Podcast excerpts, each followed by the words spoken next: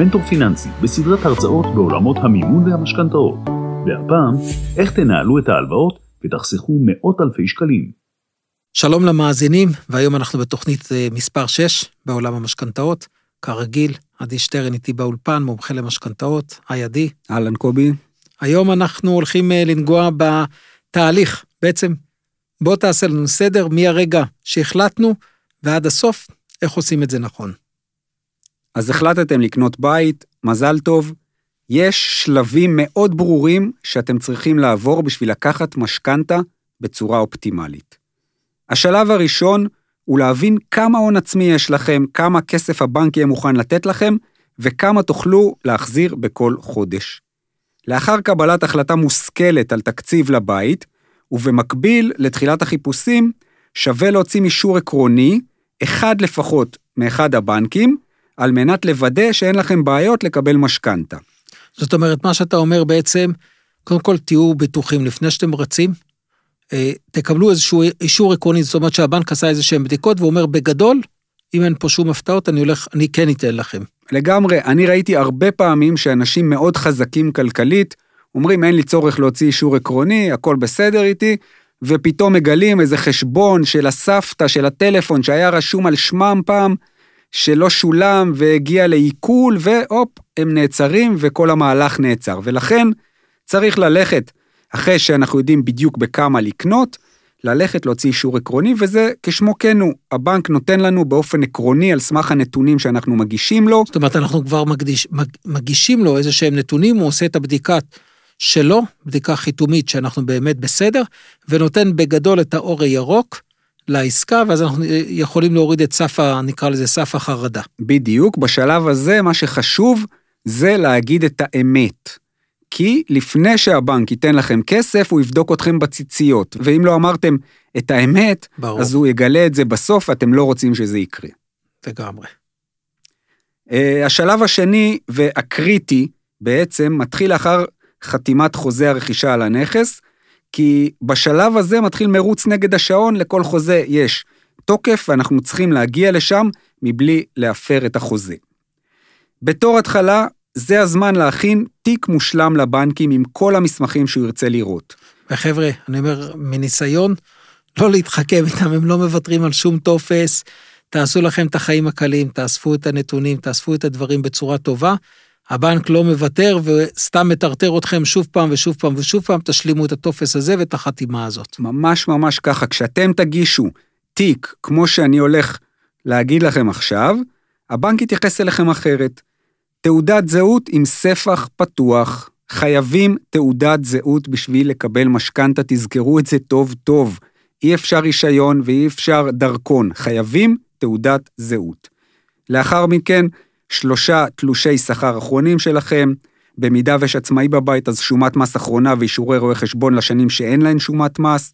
תדפיס עו"ש שלושה חודשים אחרונים, חשוב מאוד על תדפיס העו"ש שיראו את המספר חשבון ואת השם שלכם ולא איזה אקסל.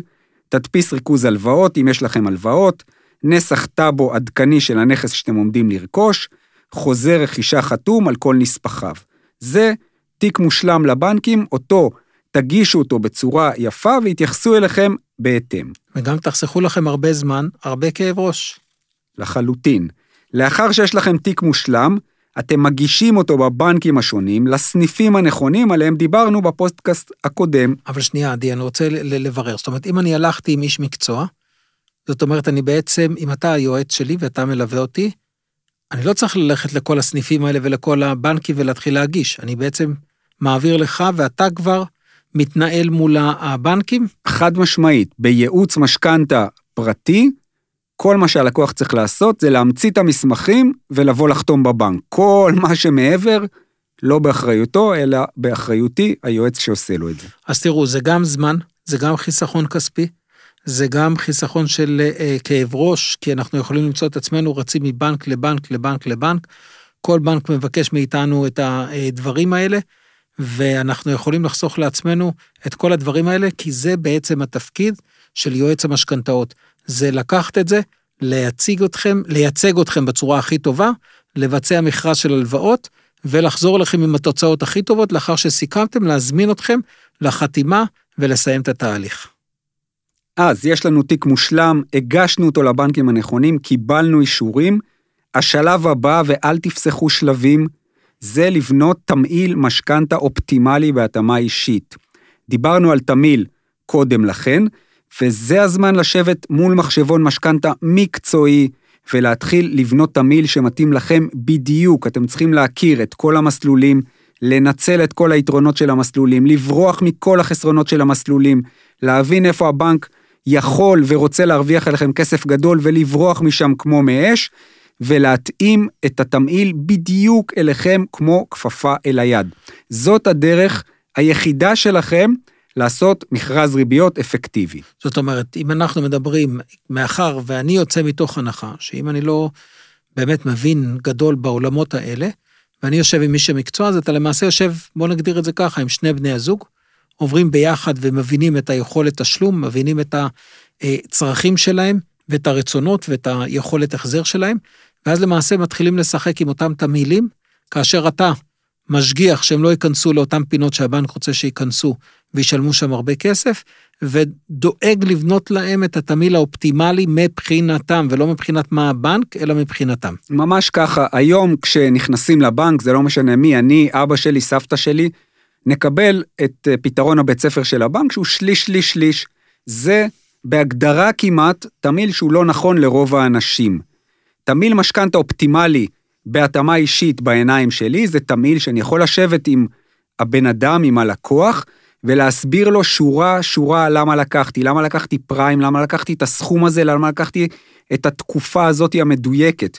אם אני יודע להסביר את הכל תוך כדי שזה מתאים לסיפור, לצרכים וליכולות שלהם היום ובעתיד, זה תמהיל אופטימלי ומושלם.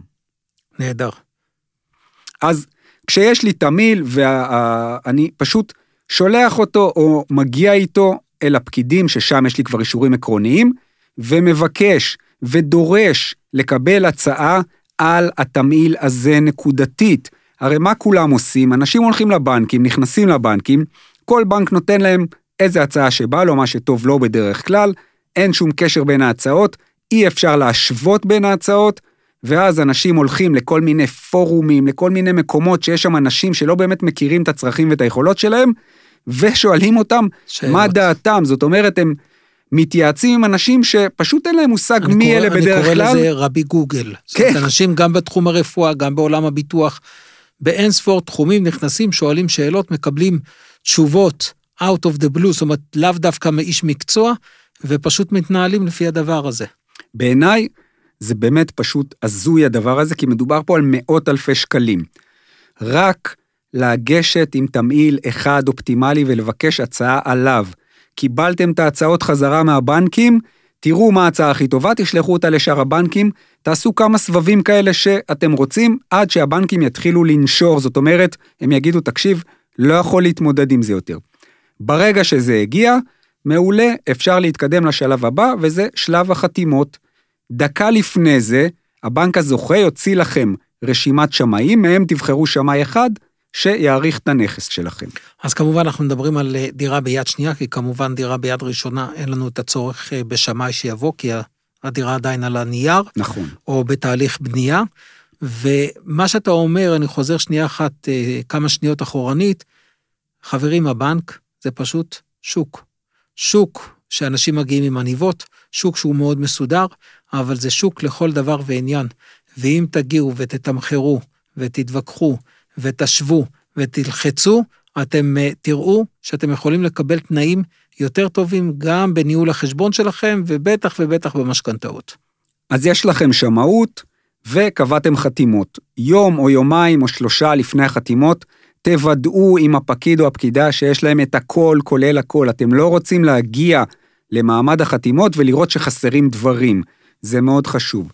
תבואו לחתימות עם תעודת זהות. לפני שאתם חותמים בפועל, תוודאו שמה שסגרו איתכם זה על מה שאתם חותמים. אני ראיתי לא פעם ולא פעמיים טעויות שם, ואני מאמין שיש מאות אם לא אלפי או עשרות אלפי אנשים שחתמו על דברים אחרים ממה שהם... מההצעה המקורית. מההצעה המקורית, ומתוך היכרות עם האנשים בבנקים זה לאו דווקא מלעשות את זה בכוונה, אלא לפעמים אנוש. באמת יש טעויות.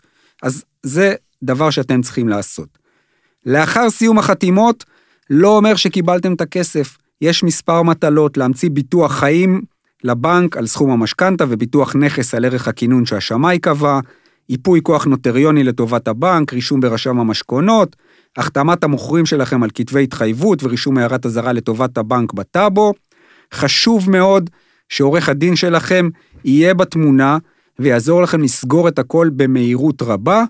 זה משהו שהוא קריטי כי יש תוקף לריביות, ולכן אתם לא רוצים להיכנס למצב שבו חתמתם על משכנתה, עברו יותר מ-24 ימים, ואין כבר מה לעשות מהצד שלכם, אבל הבנק פשוט יכול להרים לכם את הריביות, וחתמתם על זה שהוא יכול לעשות את זה. ראינו את זה כדרך אגב עכשיו, בתקופה הזאת של הקורונה, שהבנקים החליטו בשלב מסוים שבעצם יש אה, סיכון, הם מרימים את הריביות כלפי מעלה, ואנשים שכבר קיבלו אישור עקרוני למשכנתה והתמהמהו עם א' או ב', וכשבאו לקחת, הבנק אמר, סורי, לא יכול לתת לכם באותם תנאים שהבטחתי, תצטרכו לקחת אה, אה, משכנתה בריבית הרבה יותר גבוהה, ושוב פעם, התוספת של החצי אחוז, שליש אחוז, שנראה כלום ושום דבר, כל דבר כזה שווה עשרות אלפי שקלים. ממש עשרות אלפי שקלים, ולכן, אם לא ברור לכם התהליך, תחזרו לתחילת הפודקאסט הזה ותקשיבו, כי זה סופר קריטי לעשות את הדברים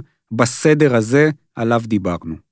עדי, תודה. עוד פרק, כל פרק באמת שווה זהב, שווה לכם בטח הרבה כסף, אז אה, נתראה בפרק הבא. ביי, קובי.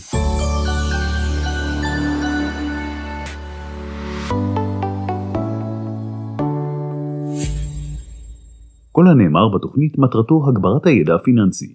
לצורך בחינת המלצות מותאמות באופן אישי, חובה להתייעץ עם בעל מקצוע. אין לראות בנאמר בתוכנית כהמלצה אישית.